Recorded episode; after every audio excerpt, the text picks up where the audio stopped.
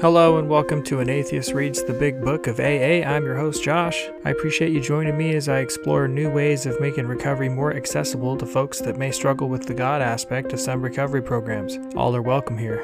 The primary purpose of this podcast is to read from the big book through the eyes of an atheist and try to make sense of all the God stuff that's in there. Along the way, I hope to hear and share the stories of others while learning other ways of keeping sober. Hopefully, this results in others learning as well. Today is going to be all about Bill's story. Uh, hopefully, we'll make it through the entire section in this episode. If not, I'll hope I'm going to do my best to try to split it up at a, at a place that's a little organic and then doesn't leave us short for the next episode. Um, I'm trying to parcel things out so there's not huge breaks at weird times in the reading. I think that's just to end up happening on occasion. Uh, I don't know. We'll, we'll see. But I think a lot of it will have to do with me not flapping my gums every 30 seconds. So hopefully, I can get it through a little bit more this time. In any event, as was stated in the first couple episodes, episodes. I'm doing some of these back to back just to kind of get a head start. Have have some episodes up for folks in case they do find my podcast and want to, you know, kind of get into things right away. And it also just gives me a chance to sort of keep up with the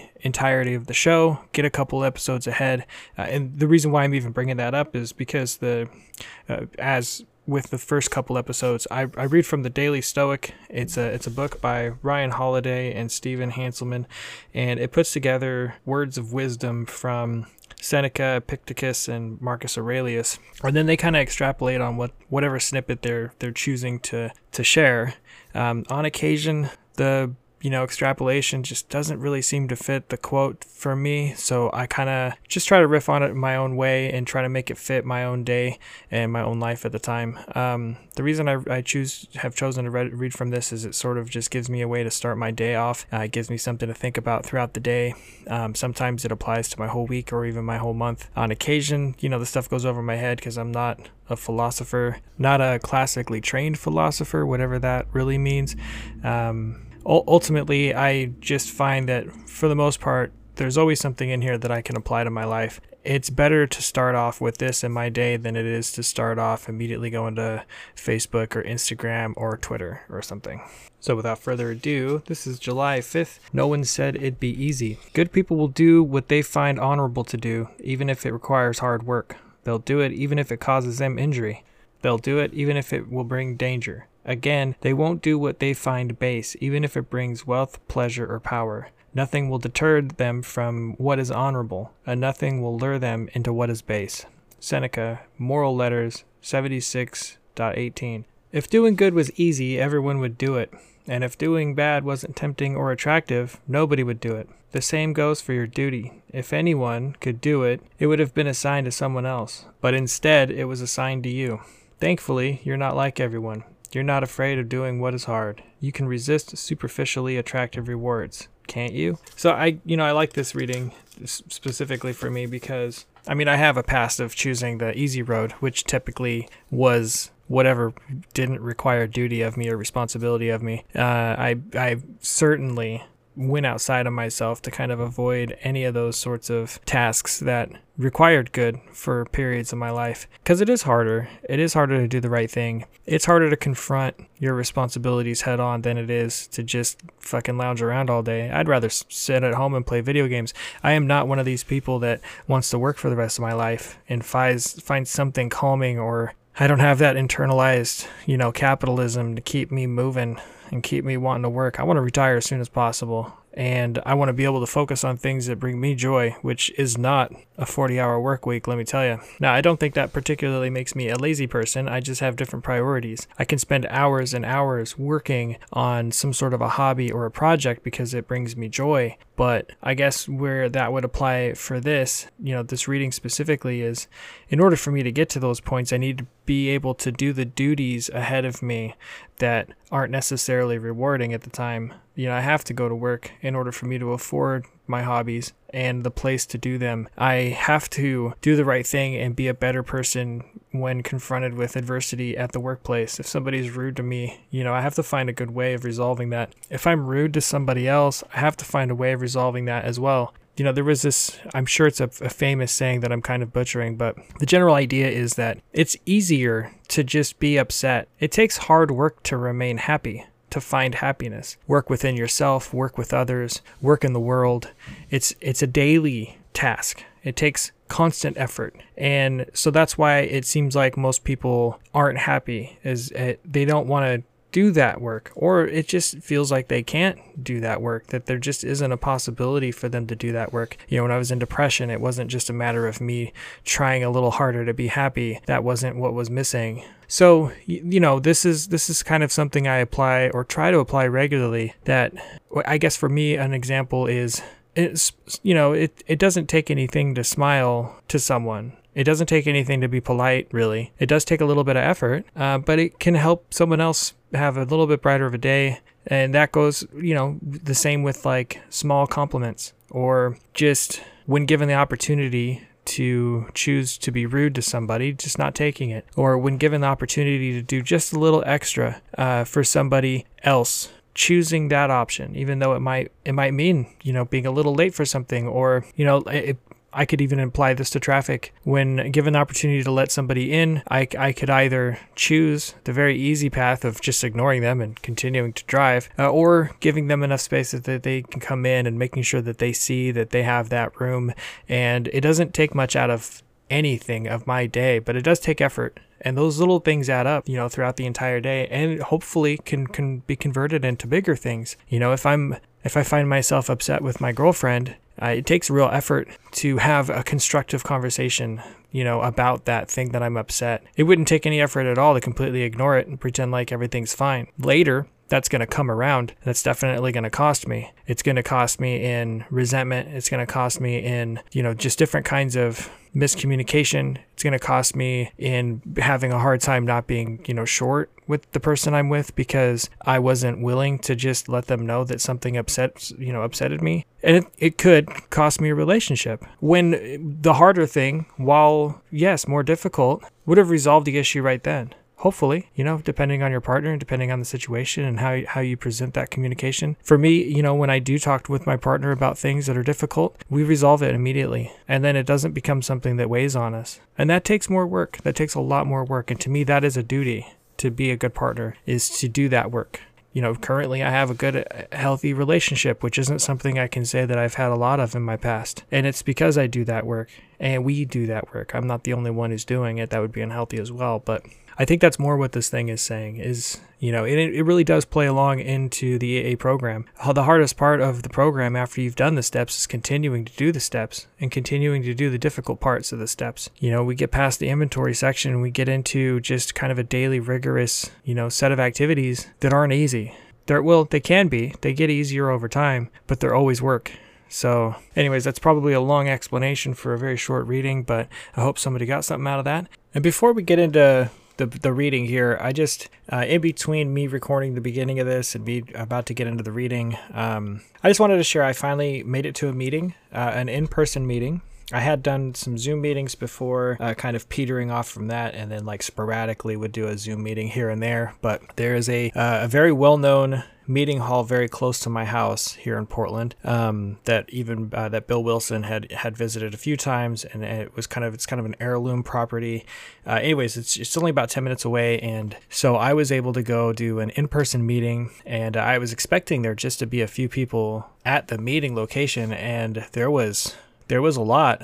Uh, it was exactly what I needed. Um, I recently had a, a, death in the family, and I had just gotten back from packing up or helping pack up some of the belongings of my grandmother who, who had passed away. I had the opportunity of reconnecting with a, a relative, my aunt, who I haven't seen in 20 something years, and an uncle who I hadn't seen in 20 something years. So it was, you know, bittersweet. There was a lot of just reminiscing there, but there it, it turned up a lot of stuff, you know, a lot of just I wasn't extremely close to this grandmother. So there was some guilt there for not having worked harder at becoming closer. There was some guilt there for not sort of fully forgiving her for some things. I had kept her at a distance because I felt she was kind of a toxic person. We had connected on Facebook and I had let her know that, you know, I did care care about her and that I was impressed that she was working so hard and anyways, it just it wasn't expected she wasn't quite that. She was 77, so I didn't expect that she was going to be passing away. And I guess I just kind of put off going up there and really making things correct by visiting her. I didn't know that her health had gotten as bad as it was. And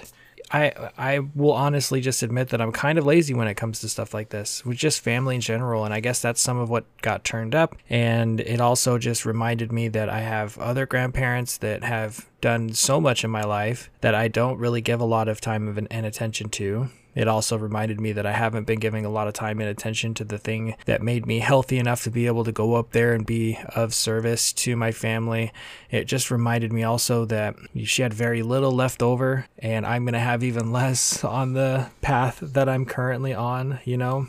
He was uh, anyways when i got back i realized that i really just needed a meeting that i had a little bit of a time gap that i don't usually have on a sunday and realized that it was a good opportunity for me to go to a meeting. It was very close by. It was not an inconvenience which shouldn't matter. And it was really just it was really good. It was just a very basic standard meeting. And what I, I saw a person there, I, I knew a little bit. Uh, there some people there that were struggling with some things that I was also struggling with. I didn't get a chance to share, but I can tell that I need that more for sure.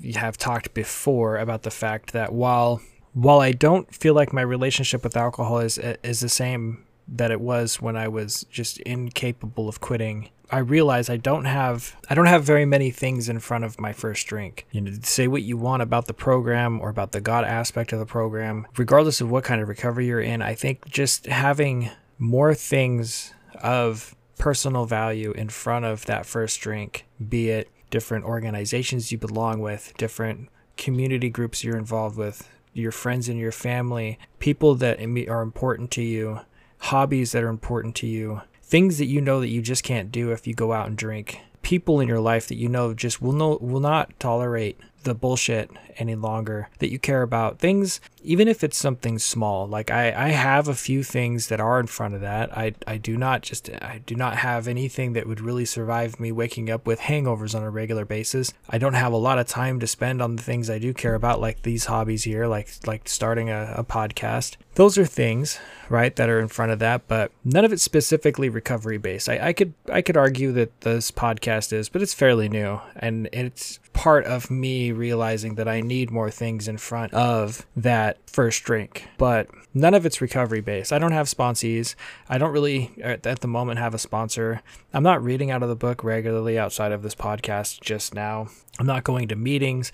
I don't have people that would notice I haven't been going to meetings or or you know, the group that I was going to, you know, nobody's ever really checked on me. Not that I've ever really checked on anybody. I did, I guess, when I was going to the groups before, but you know, I don't have that connectivity. I don't have that sinew and that tissue that makes the fellowship important and a reason why this program works. And I think it is stupid not that's not really the best way of saying that. It's not stupid. It's dangerous. It's dangerous for me to just continue to operate the way that I was. While I wasn't spiraling out of control, if anything, I'm more like emotionally stable than I have been in a very, very, very long time, it, possibly ever in my entire life. I don't feel that I'm growing either. I just feel like I'm kind of stagnant as a person and it won't take long for me to start going backwards. That's just history right there. There's just no reason for me to think that doing nothing will result in me continuing to prog- uh, you know, grow and, and progress and be a better person. It's not like I'm going out of my way to start shit with people, but I'm not going out of my way really to do much in the world. So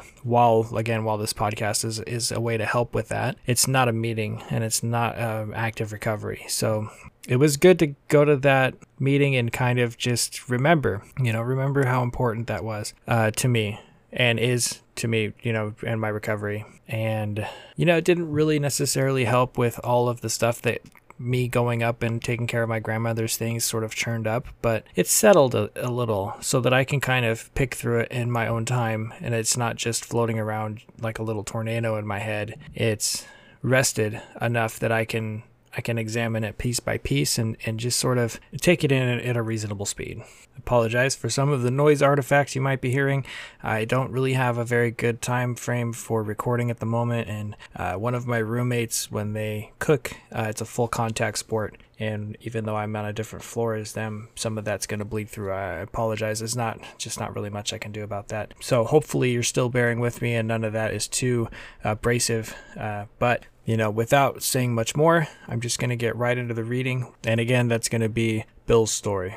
For those following along, as far as I know, I think in most books this is still pages 1 through 16. Uh, so, of course, we'll be starting on page 1. War fever ran high in the New England town to which we new. Young officers from Plattsburgh were assigned, and we were flattered when the first citizens took us to their homes, making us feel heroic. This is Bill Wilson at his finest. Like, he, I know he crafted this sentence. He didn't just decide how he's, he's like, okay. He probably spent weeks and, and, you know, different, different rough drafts and, you know everybody else just went right into it but he had to he had to come out with with his you know fucking great american novel. I, I love this dude for this shit. Uh, anyways here was love, applause, war, moments sublime with intervals hilarious. I was part of life at last, and in the midst of the excitement, I discovered liquor. I just don't feel like no, anybody else's story starts out this way, you know?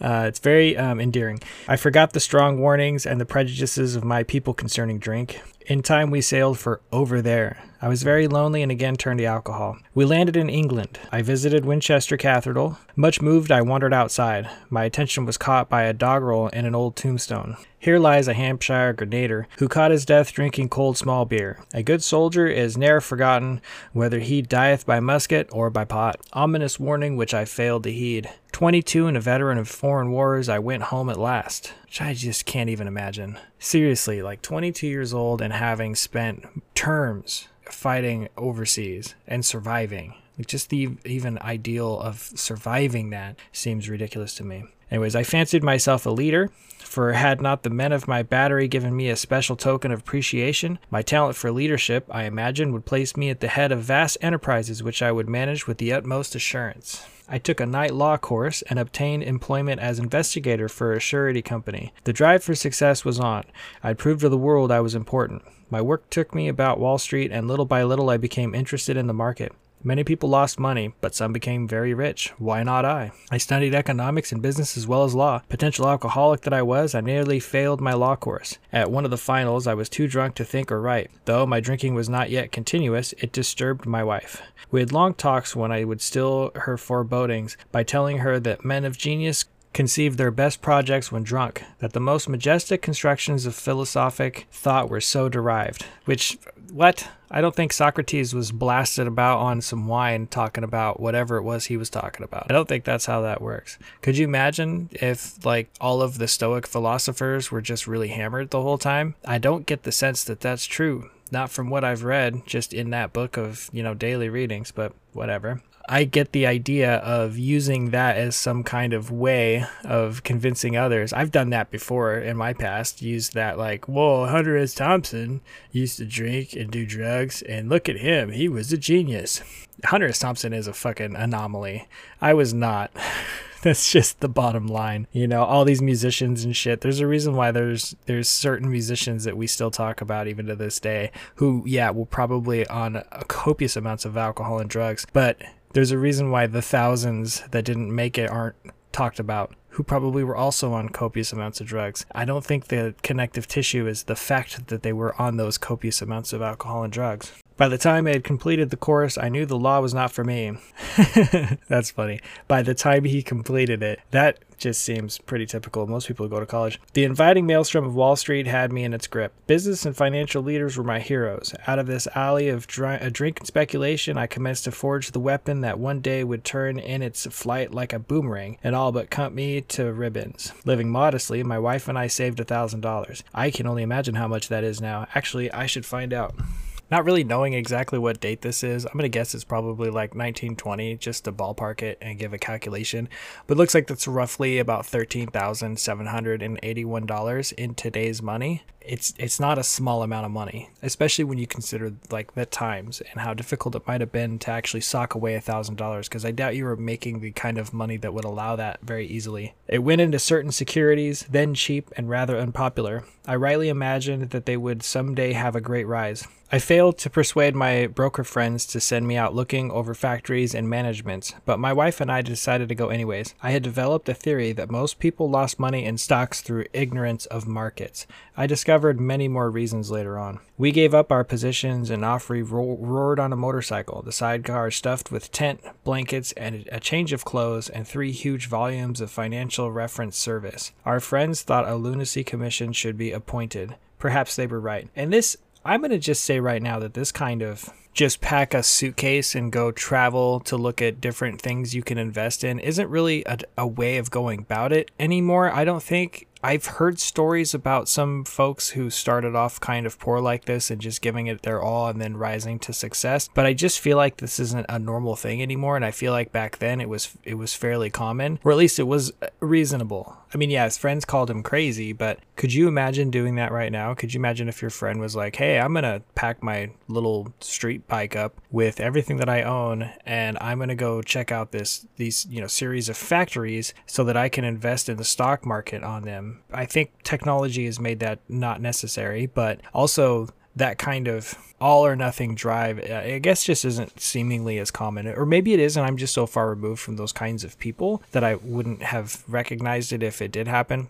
I don't know. It's just a very unique seeming kind of thing to be able to do, to just up and move and do it in a way that would reflect in the stock market. Anyways, he goes on to say, I had some success at speculation, so we had a little money, but we once worked on a farm for a month to avoid drawing on our small capital. That was the last honest manual labor on my part for many a day. We covered the whole eastern United States in a year. At the end of it, my reports to Wall Street procured me a position there and the use of a large expense account. The exercise of an option brought in more money, leaving us with a profit of several thousand dollars for that year. We're on page three, and we know absolutely nothing about his wife. I have heard it's Lois, and we, we find out later in different ways, but he has not once mentioned anything of significance about their relationship outside of the fact that she's also been willing to pack up and move a lot, you know, cross country with him. For the next few years, fortune threw money and applause my way. I had arrived. My judgment and ideas were followed by many to the tune of paper millions. The great boom of the late 20s was seething and swelling. Drink was taking an important and exhilarating part in my life. There was loud talk in the jazz places uptown.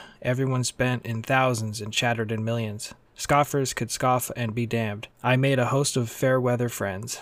My drinking assumed more serious proportions, continuing all day and almost every night. The remonstrations of my friends terminated in a row, and I became a lone wolf. There were many unhappy scenes in our sumptuous apartment. There had been no real infidelity, for loyalty to my wife, helped at times by extreme drunkenness, kept me out to those scrapes. In 1929, I contracted golf fever. We went at once to the country, my wife to applaud while I started out to overtake Walter Hagen. Liquor caught up with me much faster than I came up behind Walter. I began to be jittery in the morning. Golf permitted drinking every day and every night. It was fun to carom around the exclusive course which had inspired such awe in me as a, as a lad. I acquired the impeccable coat of tan one sees upon the well to do. The local banker watched me whirl fat checks in and out of his till with amused skepticism.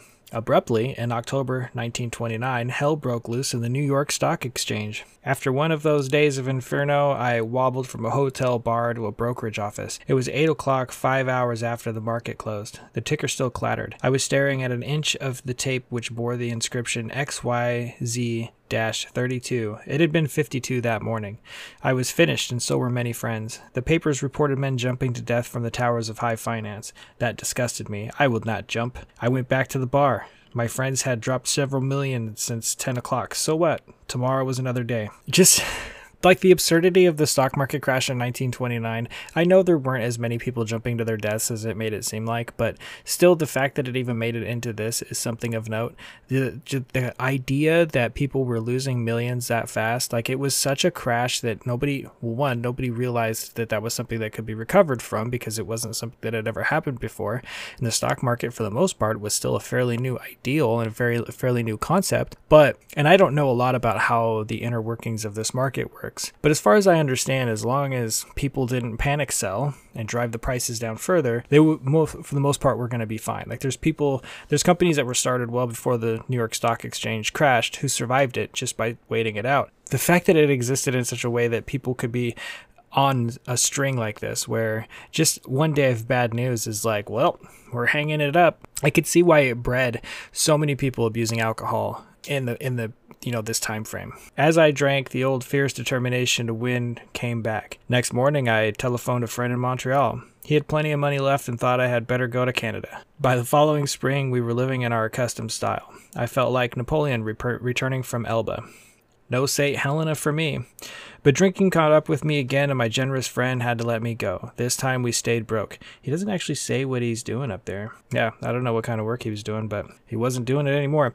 We went to live with my wife's parents. I found a job then lost it as a result of a brawl with a taxi driver. Mercifully, no one could guess that I was to have real employment for five years or hardly draw a sober breath. My wife began to work in a department store, coming home exhausted to find me drunk. I became an unwelcome hanger on at brokerage places. Liquor ceased to be a luxury, it became a necessity.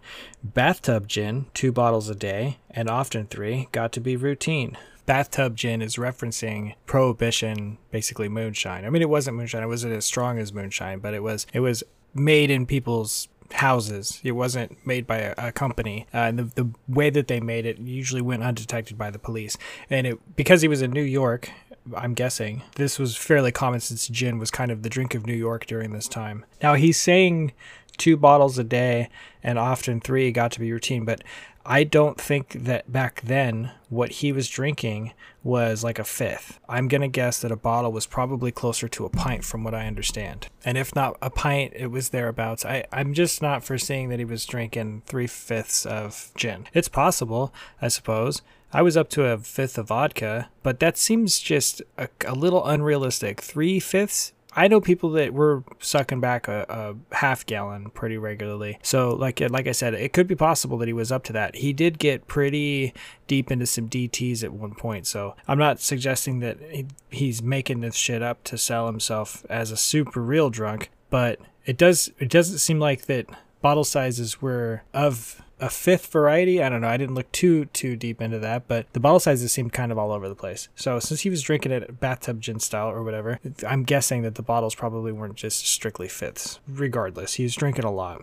Sometimes a small deal would net a few hundred dollars, and I would pay my bills at the bar and delicatessens. This went on endlessly, and I began to awaken very early in the morning, shaking violently. A tumbler full of gin, followed by half a dozen bottles of beer, would be required if I were to eat any breakfast. Nevertheless, I still thought I could control the situation, and there were periods of sobriety which renewed my wife's hope. You know, it's interesting for me to think about the fact that when I really got bad in my drinking, I could just stop at the liquor store and how easy it was for me to get I don't know how far I would go to get liquor. When I went to prison, I didn't drink the bathtub stuff that we called Pruno in there, you know, the, the homemade wine. But I don't know that that means anything. I don't think that means I'm not an alcoholic. It just means, I guess, that I didn't want to like drink rotten stuff. I, but it, I guess what even the point of that is, it's, it's impressive to me how hardcore some of these folks were back in a time when it really just wasn't easy to get alcohol. You couldn't just go down to the liquor store. However, doctors were prescribing alcohol to certain patients. So it was such a weird time to be a drunk, just realistically. Such a very odd time to be an alcoholic. Gradually, things got worse. The house was taken over by the mortgage holder. My mother in law died. My wife and father in law became ill. Then I got a promising business opportunity. Stocks were at the low point of 1932, and I had somehow formed a group to buy. I was to share generously in the profits. Then I went on a prodigious bender, and that chance vanished. I woke up. This had to be stopped. I saw I could not take so much as one drink. I was through forever. Before then, I had written lots of sweet promises, but my wife happily observed that this time I meant business, and so I did. Shortly afterward, I came home drunk. There had been no fight. Where had been my high resolve? I simply didn't know.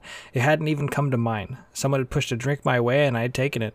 Was I crazy? I began to wonder, for such an appalling lack of perspective seemed near being just that. And God, I've been there, man. I'm sure a lot of people listening to this, obviously, other people have been there. Maybe not to that extent, but there's been so many times in my life where I was like, man, I got to at least cut back, and then got drunk that night. Or, you know, I really need to take this seriously and actually quit for a time. Like when I got my DUI, I went to a couple meetings, even though it wasn't prescribed yet. and It wasn't something that I had to go through diversion for or anything. I just went because I knew that it wasn't good that I got a DUI. I don't think that's something that people really want to sign up for. But so I went, and there was still kind of that voice in the back of my head that was like, I mean, do we want to do we want to quit like But when I went, before I got there, I was like, we got to stop, dude. We got to stop drinking. We're at that point. We're finished. But the second I sat down in that meeting, it's like, I mean, I don't know.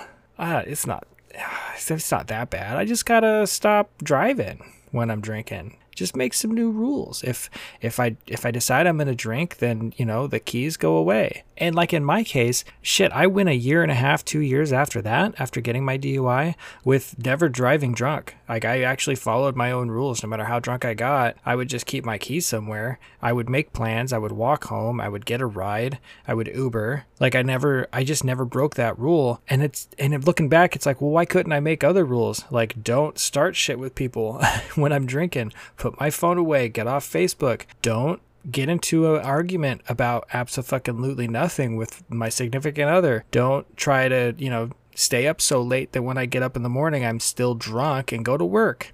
Like while I didn't drink and drive, I am sure there were plenty of times when I got up in the morning and drove to work that I was still under the influence because I really just was not giving myself enough time to even recover from the amount of alcohol that I was putting into my body. But you know, I followed the rules, so I was okay. I was doing all right. Renewing my resolve, I tried again. Some time passed and confidence began to be replaced by cocksureness. I could laugh at the gin mills. Now I had what it takes. One day I walked into a cafe to telephone. In no time, I was beating on the bar asking myself how how it happened. As the whiskey rose to my head, I told myself I would manage better next time, but I might as well get good and drunk then. And I did. Been there before as well. The remorse, horror, and hopelessness of the next morning are unforgettable. The courage to do battle was not there. My brain raced uncontrollably, and there was a terrible sense of impending calamity. This is anxiety, is what he's describing. back then it probably wouldn't have been called that, but he definitely was experiencing some really impressive anxiety right about at this time. I'm sure plenty of times before this, but that impending doom sense of anxiety is a pretty intense kind of anxiety. I hardly dared cross the street lest I collapse and be run down by an early morning truck, for it was scarcely daylight. An all night place supplied me with a dozen glasses of ale. My writhing nerves were stilled at last. A morning paper told me the market had gone to hell again. Well, so had I. The market would recover, but I wouldn't. That was a hard thought. Should I kill myself? No, not now. Then a mental fog settled down. Gin would fix that. So two dozen bottles and oblivion. I like that he, I thought, I don't like it, but it's interesting that he thought about killing himself. He was like, should I kill myself? Nah, we're, we're not quite there yet. Not at this moment. Not now. Like it's still on the table. He had moved away from, I'm not going to jump. I'm better than that to, well, you know, we should consider it, but maybe we'll consider it a little more later. The mind and body are marvelous mechanisms, for mine endured this agony two more years. Sometimes I stole from my wife's slender purse when the morning ter- terror and madness were on me. Again, I swayed dizzily before an open window, or the medicine cabinet where there was poison, cursing myself for a weakling. Now he's actually toying with the idea of suicide. It's not a not now, it's a, well, if I got drunk enough. Definitely understand what he's going through here. There were flights from city to country and back as my wife and I saw escape. Then came the night when the physical and mental torture was so hellish I feared I would burst through my window, sash and all. Somehow I managed to drag my mattress to a lower floor lest I suddenly leap. A doctor came with a heavy sedative. This is also interesting. That's not something that I think would happen, but the fact that he the fact that he knew that he was at risk of suicide and thought the solution was putting the mattress on the ground in front of the house rather than seek any other kind of help is, is interesting. Like he didn't want to die, but he knew that it was really outside of his hands once he started drinking. Next day found me drinking both gin and sedative. This combination soon landed me on the rocks. People feared for my sanity. So did I. This is the section of the book that I like to read when people decide they're going to be super pompous in the meeting and say that we're only going to talk about alcohol because we're here to suffer, stop drinking alcohol and any outside substances aren't part of the program. The fuck they aren't. all these folks had issues with other substances. Some of them were fucking around with with hallucinogens. He was messing around with a sedative. I'm gonna guess based on the time that it was probably laudanum, which is you know, fucking opium alkaloids, morphine and codeine, pretty much. Yeah, he's basically robo frying. I, I just feel like the fact that people might decide that you talking about smoking a couple J's while drinking, that that was something you supplemented your alcoholism with, is somehow removing from the message of recovery from alcoholism is pretty bizarre since so many of the founders' stories surrounded that. Yeah, he was probably hardcore robo frying while he was drinking. Now, I've learned over the years not to have like a actual resentment against people that decide what kind of sobriety people can talk about. It's just their nature, I guess. It's just something that they need to work out. They're not going to kick you out of the meeting because you're talking about smoking joints. Some meetings might because of how closed nature they are. I mean, honestly, I would just suggest going on to a different meeting if it's that bad because there's not really any way that you're going to sway them. These are people that probably have already read these passages and understand that there's other substances that are talked about, but for some reason they've decided that the only way that they can stay sober is to completely remove that from the story. And for me, it's like at that point you're squabbling over the words in the book no differently than people squabble over the words of the Bible. You know, there's different versions of AA for that very reason. People just can't agree on a lot of this stuff, even though it's very clear that he was abusing sedatives while drinking. You saying the same thing as a part of your story could still just offend these people enough that it becomes an issue. And at that point, you could decide that is it worth your time to die on a hill trying to get them to change their ways, or is it more reasonable that in the future you just look for a different meeting? I know it puts you in a position, puts anybody in a position to go to a meeting and feel uncomfortable because it's a part of your story. But hopefully, that not being able to talk about smoking weed or, you know, doing barbiturates or shooting heroin in, in your story for that meeting is enough for you to drink. Like, I would hope that you're not at such a desperate point that even just not being able to talk about that in a share in one meeting is enough to put that person over the edge. I think that might be a little bit of a controversial take, but I kind of am of a mind that it doesn't behoove a person to focus on another person's inventory, and that would be a part of their inventory them being so staunch in the fact that they don't want to even hear about other people talk about substances is is a default or defect that they need to work on. That's some aspect of their character that they need to deal with. And allowing that to have enough power over myself, if I'm going to just speak about this more freely, that it would cause me to drink is more of an issue with my inventory. That's now on me. That's just my problem, you know, overall. So I guess pick your battles. Just be aware that it doesn't make you some sort of a hypocrite because you also got high on some fucking oxys while you drank. You know, it doesn't mean that you're removed from the uh, uh, the program of Alcoholics Anonymous and you can only go to uh, Narcotics Anonymous or something. That's you're welcome here too. You just might have to find the meetings that fit a little bit better, or at least understand that the fucking founder of the program was doing the same thing. I could eat little or nothing when drinking, and I was 40 pounds underweight. My brother in law is a physician, and through his kindness and that of my mother, I was placed in a nationally known hospital for the mental and physical rehabilitation of alcoholics. Under the so called belladonna treatment, my brain cleared. Look, I don't know if you know anything about the belladonna treatment, but uh, it sounds real fucked up. I don't think this is something I'd I'd honestly just go back to drinking. Basically, they just pump you full of a bunch of chemicals. There's like three separate separate like sets of chemicals that they kind of just pump into you and they use your physical reaction as a judgment on how much more or less they should give you. If your eyes are you know, if your pupils are dilated and your face turns red and you start having trouble drinking and swallowing, well then next time they give you a little less of the belladonna, which is fucking nightshade essentially. And if you know that doesn't help, then uh, and you end up hallucinating because they've given you too much of that stuff, well, then they would start throwing in some castor oil or CC pills or blue mass, which is supposed to help with like bowel, you know, evacuation. Basically, so honestly, what they were doing was they were basically just feeding you and pumping you full of actual poison, then castor oil and a bunch of other stuff to make you puke poop and purge all the alcohol that's inside you so that you can be clear of your withdrawals, I guess. It's it was supposed to be like a reset, you know. It was just a very harrowing and horrible ex- experience from what it sounds like. Uh, but it would just clean you out. You you guys think the master cleanse is rough, right? Or some other kind of a cleanse. This is the real shit. This this stuff sounds fucking awful. And just read up on it if you're interested. But the general idea was that they basically just poisoned you until you were completely clear of the effects currently of the physical effects of alcohol. Now that doesn't mean that there wasn't stuff that would linger because we don't really fully clear away the effects of long-term alcohol intake uh, just from a few days, even from something like this. But whatever was in there that would cause you to feel like it might be better to go back and drink is cleared out of you, if that makes sense. That physical kind of, it's hard to explain. If you've never actually come out of drinking, while I didn't experience the actual withdrawals, there's still like this big window where I just felt like it might be easier to drink. Like, I just think it would be simpler if I just had a beer. It gets you through that to where you're just fully reset. So, yeah, his brain cleared because he pooped everything out of it. He goes on to say, hydrotherapy and mild exercise helped much. Best of all, I met a kind doctor who explained that though ex- uh, certainly selfish and foolish, I had been seriously ill bodily and mentally. It relieved me somewhat to learn that in alcoholics the will is amazingly weakened when it comes to combating liquor, though it often remains strong in other respects. I disagree with the whole weak will thing, but we'll we'll probably talk about that more. I think I've already covered it little bit, but uh, whatever with that stuff. My incredible behavior in the face of desperate desire to stop was explained.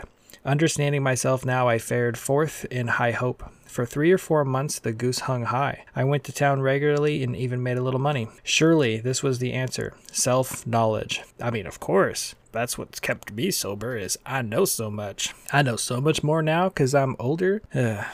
It's just I'm not even like I'm not scoffing at the book. I'm just I know what happens next for me personally, I spent so much time deciding I knew better because I, yeah, I read books on psychology, so I know how to fix my psychological issues. I just, you know, you just have to read this stuff. Anyways, but it was not, for the frightful day came when I drank once more. The curve of my declining morale and bodily health fell off like a ski jump. After a time, I returned to the hospital. This was the finish, the curtain, it seemed to me. My weary and disparaging wife was informed that it would all end with heart failure during uh, delirium tremens, or I would develop a wet brain, perhaps within a year. Wet brain, for those that don't know, is uh, Wernicke-Korsakoff syndrome, and it's a disorder. It's actually two disorders that are so similar that they're usually paired together, and it's basically it's permanent alcoholic induced brain damage. And if anybody has spent any time in the rooms of Alcoholics Anonymous, you've met people that have quote unquote wet brain. It's it's fucking sad is what it is because there's you know for the first portion of it the first half what is called the Wernicke's encephalopathy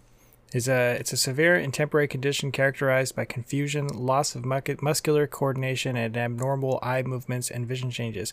So that part's not permanent. The part that's permanent and scary is the one that's called uh, Korsakoff psychosis, and that one follows or usually accompanies the Wernicke's encephalopathy, uh, and that is it's a chronic condition that can cause significant impairment in learning and memory, and interfere with a person's ability to function normally. So basic, yeah, per- permanent brain damage. So you know that's something that can happen from too much drinking. I get him being concerned about that. Back to the reading. We would soon have to give me over to the undertaker of the asylum. They did not need to tell me. I knew and almost welcomed the idea. It was a devastating blow to my pride.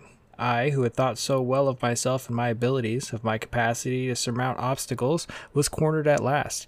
I feel like he was cornered before when he was thinking about jumping out of a window, but, you know, now I was to plunge into the dark, joining the endless procession of sots who had gone on before. I thought of my poor wife. There had been much happiness after all. What would I not give to make amends? But that was over now. No words can tell of the loneliness and despair I found in that bitter morass of self pity. Quicksand stretched around me in all directions. I had met my match. I had been overwhelmed. Alcohol was my master. Trembling, I stepped from the hospital a broken man. Fear sobered me for a bit.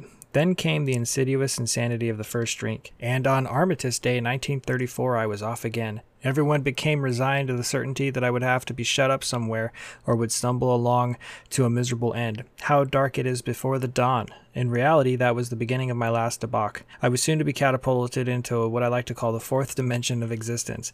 I was to know happiness, peace, and usefulness in a way of life that was incredibly more wonderful, wonderful as time passes. Near the end of that bleak November, I sat drinking in my kitchen. With a certain satisfaction, I reflect there was enough gin concealed about the house to carry me through that night and the next day. My wife was at work. I wondered whether I dared hide a full bottle of gin near the head of our bed. I would need it before daylight. My musing was interrupted by the telephone. The cheery voice of an, an old school friend asked if he might come over. He was sober. It was years since I could remember his coming to New York in that condition. I was amazed. Rumor had it that he had been committed for alcoholic insanity. I wondered how he had escaped. Of course, he would have dinner, and then I could drink openly with him. Unmindful of his welfare, I thought only of recapturing the spirit of the other days. There was that time we had chartered an airplane to complete a jag. His coming was an oasis in this dreary desert of futility. The very thing, an oasis. Drinkers are like that.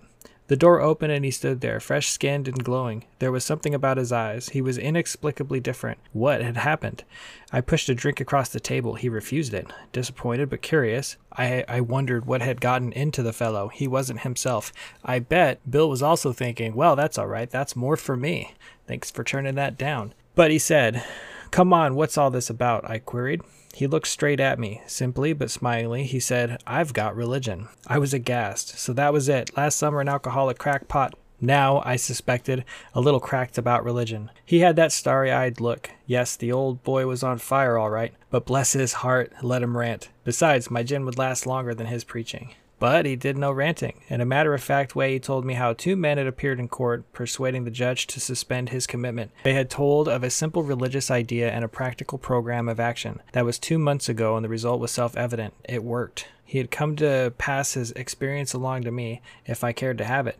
I was shocked, but interested. Certainly I was interested. I had to be, for I was hopeless. He talked for hours. Childhood memories rose before me. I could almost hear the sound of the preacher's voice as I sat on still Sundays, way over there on the hillside. There was that proffered temperance pledge I never signed, my grandfather's good natured uh, contempt of some church folk and their doings, his insistence that the spheres really had their music, but his denial of the preacher's right to tell me how he must listen. I, his fear, fearlessness as he spoke of these things just before he died. These recollections welled up from the past. They made me swallow hard. So what he's really describing is somebody that he probably assumes with an was an atheist. This this person who didn't fear God, I guess, and spoke openly just even before he died of how how much contempt he had for it. That's that's kind of what I imagine a lot of these older folks or folks from this time period really thought atheism was. Like you still kind of believed in God or you knew that God was real but you were just real upset with him. So it's interesting to see that and know that Bill Bill Wilson definitely grew away from this idea as he got to know more atheists. He was very open to learning about other people. Clearly, you can hear it and see it in his literature as he progressed and some letters that have resurfaced and even that open open statement from the God Word pamphlet you know, he moved far away from this general idea that he had of atheism way back then. That wartime day in Old Winchester Cathedral came back again.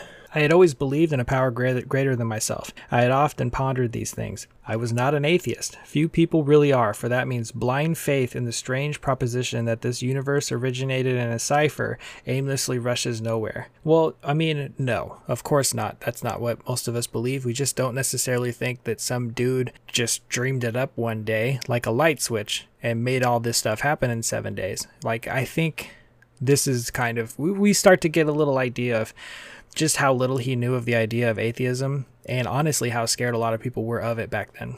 My intellectual heroes, the chemists, the astronomers, even the evolutionists, suggested vast laws and forces at work. Despite contrary indications, I had little doubt that a mighty purpose and rhythm underlay all. How could there be so much of precise and immutable law and no intelligence? I simply had to believe in a spirit of the universe who knew neither time nor limitation, but that was as far as I had gone. So I honestly believe something very similar. I don't necessarily think that it's like a supernatural force, but I, I do feel that there is there is the possibility that there are measurable phenomenon that occur regularly that bring about certain aspects of, of life that we don't quite understand. I mean, we're still just now digging into like quantum mechanics, which is something that is fairly new in the realm of science. And there's other theories and theorems about like like alternate realities and potential alternate timelines and while all that just seems completely bonkers to even consider the idea that the earth is round and that planets revolve around the sun was also equally as bonkers. So I think maybe things that seemed spiritual, uh, you know, spiritual and and fantastical and obviously godlike back then, that have over time gotten proven to be other than that. I mean, we thought weather was controlled by different gods, so that's obviously been proven through science. I think there's other seemingly supernatural like events that have occurred that we'll eventually understand a little better. And I think some of that that maybe can't really be pinpointed by something scientific is like this feeling of faith and belief because there is a lot of power in that. There's a lot of power in faith that maybe isn't specifically physical, but seems to have the ability to allow people certain physical feats, amazing feats of physicality that maybe wouldn't have occurred without that faith, that kind of blind refusal to give up on a certain thing because you believe in the outcome. You know, there's people that have run hundreds of miles, like that guy who ran across the country back and forth or something like that, who was running hundreds of miles. Clearly, whatever he was believing, whatever he felt was real, that he told himself was real, superseded a lot of what we know about science. And it really just came down to him thinking it was true enough that it was. Like there's that anecdotal story. The guy who was trapped in a boxcar, right, that thought he was freezing to death and the temperature ended up being like 55 degrees or something like that. You know, the idea is that he actually believed it so much that his body started following suit. And there's supposed ideals that people can do that stuff on purpose. They can change their heart rate, they can change their breathing to the point where they seem dead. I don't know a lot about that kind of stuff, but I do know that there is a power of belief that can occur that can have manifestations that are real. And I think that's just going to be something that we'll eventually learn and can measure with science. I, I don't think it's God. I don't think it's a, a special sky being. But I don't think being an atheist makes me skeptical of its existence. It makes me skeptical of its ability to prove. So, yes, I think that at some point weird shit happened. And I think that at some point we'll find a way of measuring it with scientific means. That to me is more of my atheism in, in, in play and at work. Sorry, got a little off there, which is pretty common for me. But I think this will be, we're getting into that realm. We're going to get into it a little bit more with a couple of the other chapters, but you know, this is the first time he's really touched on the idea that no one's really an atheist, which fucking obviously that's not true, but that because there's no way to disprove this stuff, then obviously we have to prove that it's God. You know what I mean? Like that's obviously not how I believe it works either. And there's I'm sure people that have read this part and they're like, they're so stuck on it that they get upset. I did the first time when I was younger and I was going through this program. I was like, well, what the fuck is this guy even talking about? He built this whole program around this ideal. Ooh, I don't think this is going to work for me. And there is a way to look past it. I honestly believe if the given the chance, if any one of us, any of the atheists that are in this program had had a chance to really sit down with Bill and explain their side of things and where they're coming from, and I don't mean the militant, super angry at God atheists that might be a different conversation. They have value as well. You're all welcome here, but there's a difference between being so angry at God and being so angry at Christianity or a religion or religions in general that you turn hateful and resentful towards them. That that becomes a different conversation. I mean people that just are uh, of a mind that you know jesus wasn't god's son that god wasn't real you know. So back to the reading. With ministers and the world's religion i parted right there when they talked of a God personal to me, who was love, superhuman strength, and direction, I became irritated and my mind snapped shut against such a theory. To Christ I conceded the certainty of a great man, not too closely followed by those who claimed him. His moral teaching most excellent. For myself, I had adopted those parts which seemed convenient and not too difficult. The rest I disregarded, which, of course, that's how a lot of Christians act. Not throwing shade on Christians, just that's really how it goes. That's why there's so many different versions of Christianity, is because you've got the ones that just figured every word in the book was true, then you got the ones that are like, eh, this was written pretty weird at a weird time in history, and there weren't a lot of laws people were following, and so maybe some of it's really just based on that. And then you got the ones that are like, look, most of it's probably bullshit, but this one part that says gays are bad, we're believing in that only. We're gonna still watch football and everything else that's forbidden in that. Give me that, you know, I'm to have a handful of shrimp or whatever else, but it says don't lie with dudes, so quit being gay. It's just all over the place. And people choose what they want to believe out of it. That's where the danger lies uh, in, in organized religion. The wars which had been fought, the, the burnings and chicanery that religious dispute had facilitated, made me sick. I honestly doubted whether, on balance, the religions of mankind had done any good. Judging from what I had seen in Europe and since, the power of God in human affairs was negligible, the brotherhood of man a grim jest. If there was a devil, he seemed the boss universal, and he certainly had me. This is just his more like the great American novelist peeking through. But my friend sat before me and he made the point blank declaration that God had done for him what he could not do for himself. His human will had failed. Doctors had pronounced him incurable. Society was about to lock him up. Like myself, he admitted complete defeat. Then he had, in effect, been raised from the dead, suddenly taken from the scrap heap to a level of life better than the best he had ever known. Had this power originated in him? Obviously, it had not. There had been no more power in him than there was in me at that minute, and this was none at all. That floored me. It began to look as though religious people were right after all. I mean, that's one direction you could go with it, I guess.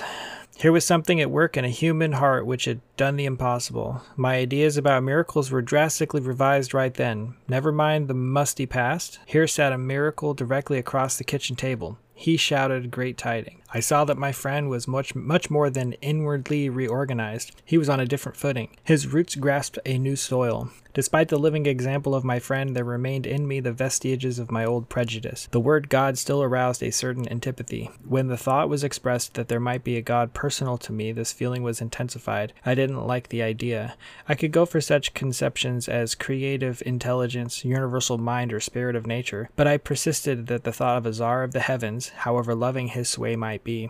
I had since talked with scores of men who felt the same way. My friend suggested what then seemed a novel idea. He said, Why don't you choose your own conception of God? And this is where I'm like, if you can choose a conception of God, you can choose a lack of one. But I guess. I guess it's really just it's semantics at that point, realistically. Because for me, what I believe, quote unquote, if we're going to use that term, I think it's a safe term to use, even if you're non religious or, or if you're an atheist. I believe that this program has worked for people, and therefore I give my care, my surrender to the fact that the program will work for me as long as I do that, as long as I just believe that it will. And it seems ridiculous that that's the case, but it seems to work. Choosing a lack of God and yeah, I guess choosing the group, it's not really a belief that the group is on some sort of higher plane of existence. I don't think the group controls the weather. I don't think if gays get married that it's the group that sends tornadoes to Texas or whatever. I think really what it just means ultimately is that I know I don't have the answers. And much like I would believe in the process of uh, therapy, going to psychotherapy, or the process of using certain medications to heal myself from certain wounds, I believe in the process of Alcoholics Anonymous and everything that's kind of come attached to that. It doesn't necessarily mean that I don't leave some stuff at the door. It just means that if I go through the steps as they're prescribed in a way that works for me, that I'll get sober and I'll stay that way. So, yeah, when somebody says something like, why don't you choose your own conception of God? I think just choosing none is an option. None of the above. Uh, it's in there as well. That statement hit me hard. It melted the icy intellectual mountain in whose shadow I had lived and shivered many years. I stood in the sunlight at last. It was only a matter of being willing to believe in a power greater than myself. Nothing more was required of me to make my beginning. I saw that growth could start from that point. Upon a foundation of complete willingness, I might build what I saw in my friend. Would I have it? Of course I would. Now, again, that's just basically saying that as long as you just kind of give up on the idea that you can do this shit on your own and that you have all the answers and you are the only one capable, and that comes back to the idea that it's just a lack of self will. If you just got enough will and enough willpower, then you would be fine. Uh, it just kind of points to the fact that you need something a little bit outside yourself. You need to trust something else. And I don't necessarily believe, again, that it has to be some mythological being or higher power, but I think it's a safe bet to believe that if this program can work for hundreds of thousands of people, then just following the tenets in it and believing that it will work for you, if you could find it a way to make the words work for you, that it'll also keep you sober. But you have to believe in that process. You'll hear people say, Well, I took my will back. And I guess in a way, what it's saying is you at some point decided you now all of a sudden have all the answers. The program no longer could offer you anything, and you went about your business and you know, potentially drank or got into a position where you were no longer practicing the stuff that got you sober. And I'm speaking of myself when I say you in this case. Like it's just kind of projection when I'm saying this. So, yeah, anyways, back to the reading. Thus was I convinced that God is concerned with us humans when we want Him enough. At long last I saw, I felt, I believed. Scales of pride and prejudice fell from my eyes. A new world came into view. The real significance of my experience in the cathedral burst upon me. For a brief moment, I had needed and wanted God. There had been a humble willingness to have Him with me, and He came. But soon the sense of His presence had been blotted out by worldly clamors, mostly those within myself, and so it had, had been ever since. How blind I had been. So this is where I would kind of have to have a departure. Like basically what he's saying is once you just stop believing in this power that's greater than you, then that power just gives the fuck up. And he's like, You're on your own. Good luck drinking yourself to death. But that so that's where I'm like, well, come on, man, that just doesn't make any fucking sense. Like, if you choose a God that loves you, then wouldn't that God also stop you from drinking whether you wanted to or not? Like, wouldn't it remove the urge to drink permanently? It wouldn't be contingent on you specifically working a program as it's written. That just sort of kind of starts leading into the whole like anybody who didn't read the book, the Bible, before it was written, because there was no Bible, basically went to hell because they didn't practice any of the, the importance of what was in the book. And maybe I just don't understand that religion or that philosophy enough to understand that that's not quite how that works but it's sort of one of those things like if if folks were going to heaven before the book was written why why wouldn't they just continue to go to heaven? Like why would they need to have that contingency? Uh, and it's the same with aa i don't feel like you need a contingency from this higher power. As long as you're doing the program you stay sober. It's really as simple as that. And i don't think that there's backsies on that when it's just weird for me to think that eh, you could upset your god bad enough that he's like fuck you get drunk then. You know because you missed a meeting. That just seems difficult for me to wrap my head around. At the hospital, I was separated from alcohol for the last time. Treatment seemed wise, for I showed signs of de- uh, delirium tremens.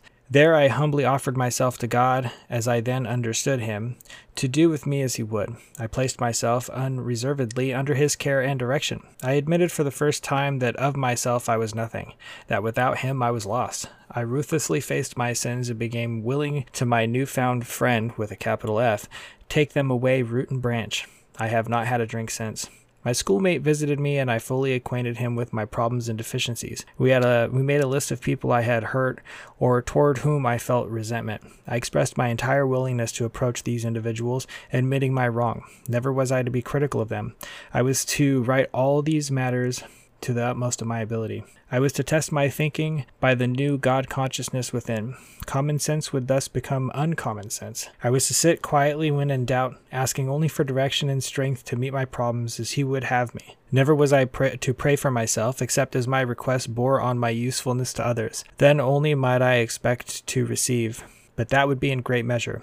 My friend promised when these things were done, I would enter upon a new relationship with my Creator, that I would have the elements of a way of living which answered all my problems belief in the power of God, plus enough willingness, honesty, and humility to establish and maintain the new order of things were the essential requirements. Now, what he's talking about here is that they sat down and they did a moral, the moral inventory, which will come later and we'll talk about, uh, and then they also made the amends list. So they basically did the whole 12 steps just in that afternoon. Like he showed up for dinner. The next day he came back they busted out the steps and he was ready to go. Uh, it doesn't sound like what people do now, and probably for good reason. I can imagine that back then maybe your wrongs list was a little different than it might be now, or uh, who knows? Who knows how it was that they were able to bust this out so easily? Partly because there wasn't a program yet, and partly because people didn't overthink this shit like they do now. Like it took me forever to figure out what kind of a format I was going to use on my four step. You know, finally my sponsor was like, you know, if you thought about this a lot less, you'd already be done with it. So, you know, they busted this out in one day while he had his amends list that he was going to work through. The idea was real specifically, if he just stopped doing that stuff, there's a really good chance he was going to start drinking again. And it's really easy to remove the God portion of that and realize that, yeah, if you stop doing the things that make you no longer an asshole to the people around you, then you're now going to have a whole new list of people that you're going to have to fix these wrongs for. And there's a really good chance that that's going to make you go drink. Simple, but not easy, a price had to be paid. It meant destruction of self centeredness. I must turn in all things to the Father of Light who presides over us all. These were revolutionary and drastic proposals, but the moment, I fully accepted them, the effects was electric. That's that surrender. Once you just kind of give up the idea that you have all the answers and you know, okay, I have a solution as long as I follow this, there's a lot of peace there when you when you can fully do it. Just trusting into this whole thing, it just there's a lot of peace there. There's a lot of like just ease that comes about. Okay, I have a plan. Once that plan's in motion, then I just follow these steps and everything's going to work out. It's just there's a lot of freedom in that.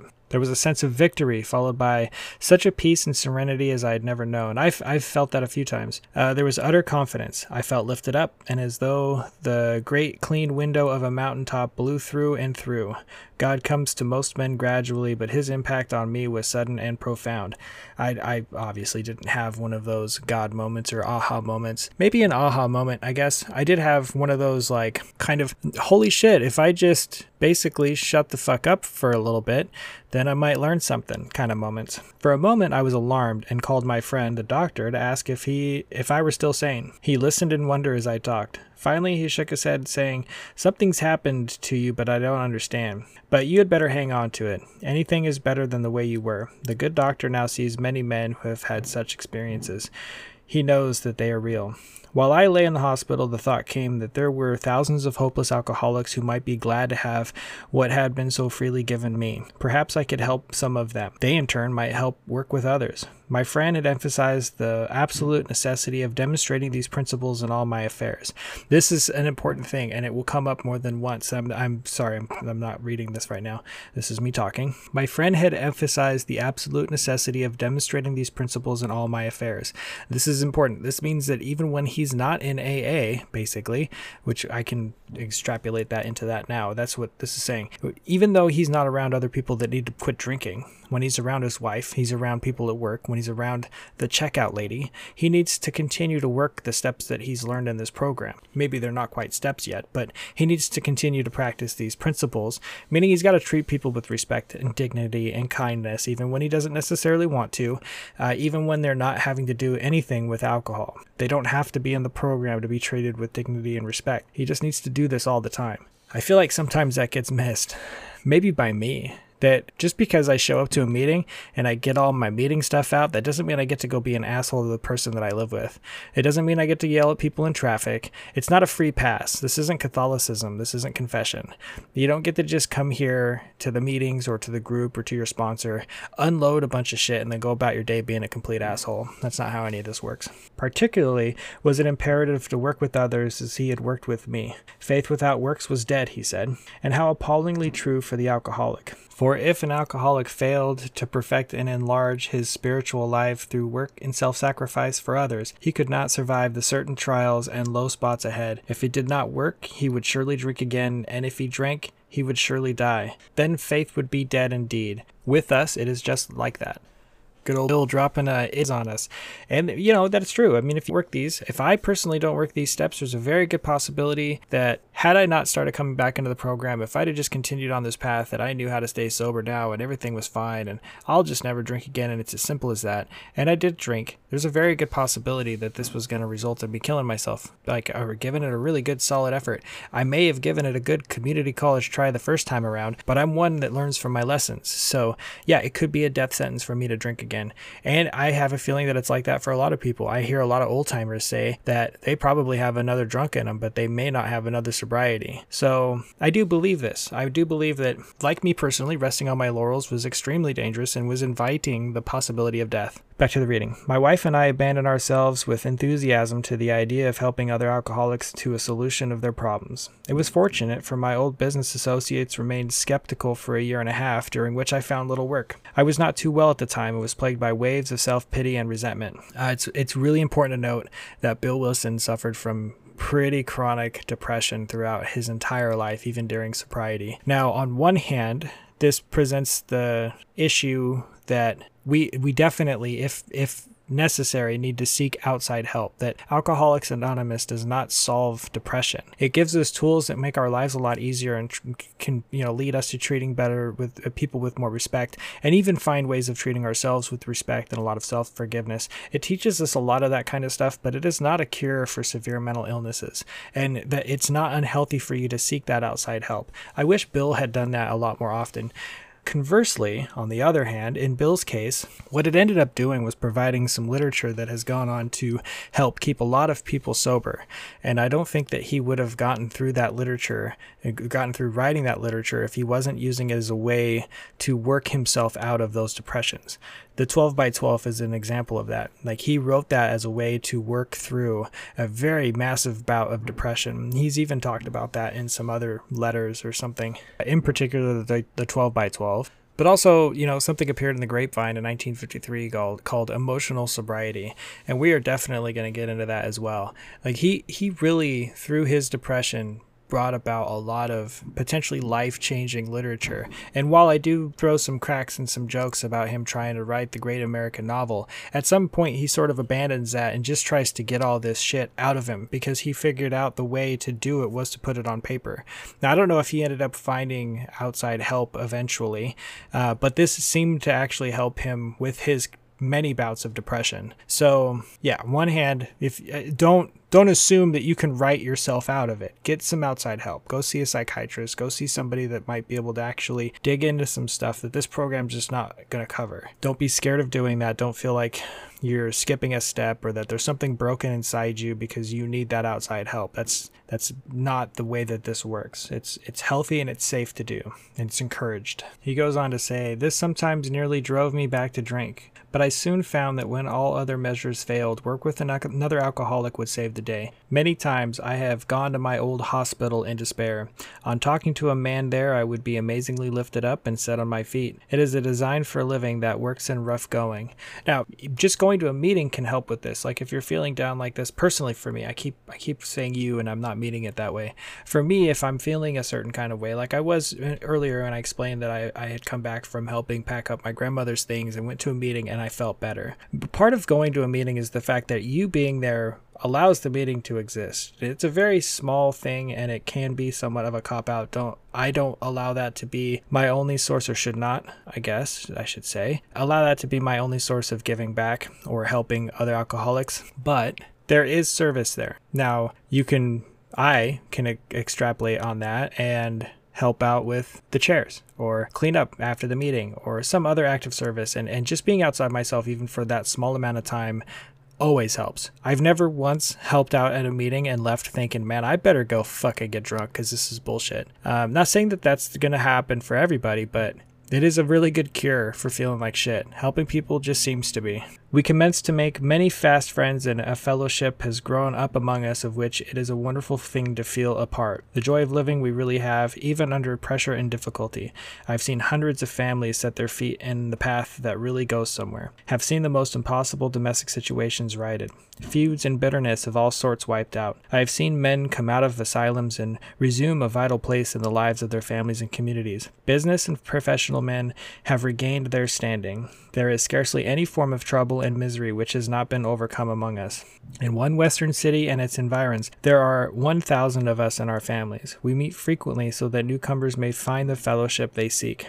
Uh, that that meeting hall that I was talking about was one of the places that became just that. Somebody found this program so helpful in their life that they they willed the house over to the AA program. The kind of stuff is just amazing to me. At these informal gatherings, one may often see from 50 to 200 persons. We are growing in numbers and power. It says in 1993, AA is composed of over 89,000 groups. That number's obviously grown. This is an older an older book.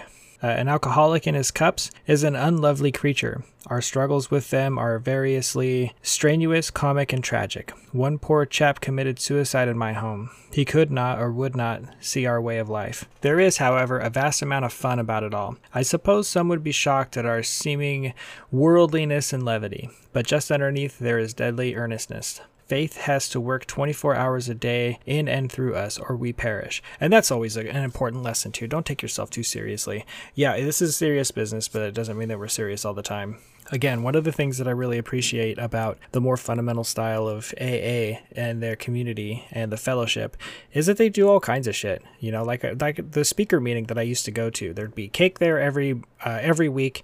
Uh, there'd be joking and laughter. There'd be just a fun time. It was it was an event and it was a weekly event and it was kind of a, a little bit of a circus style event and even though the speaker meetings were usually very serious everything leading up to it and after was was a little jolly if there's going to be a term used for it. I just you know there's an importance to that for me. Knowing that my life isn't going to just be dreary dungeness style basements you know complaining about how terrible life is now that i'm sober enough to deal with it. That that wasn't what appealed to me when I first was getting sober. And now that I've kind of opened up to just what this all means to me, I can see that it's not it's not as gray as that. It's not as it's not as dreary as that. Most of us feel we need to look no further for utopia. We have it with us right here and now. Each day, my friends, simple talk in our kitchen multiplies itself in a widening circle of peace on earth and goodwill to men. Bill W., co-founder of AA, died January 24th, 1971.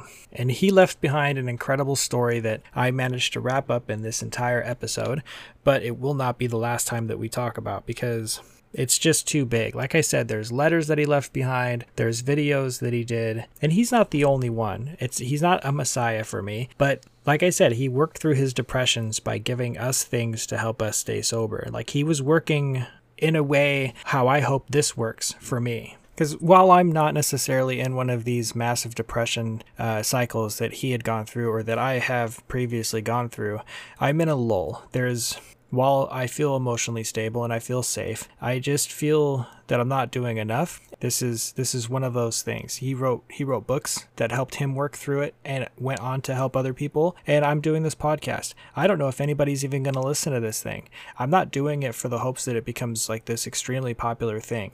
I'm doing it because working through this, talking about this as if I were talking to somebody else with the intention that it might help somebody else is helping me stay sober and it's helping me get back into the program and it's helping me take this seriously again. You know, my sponsor keeps telling me that I have a very interesting and unique take on some of this stuff.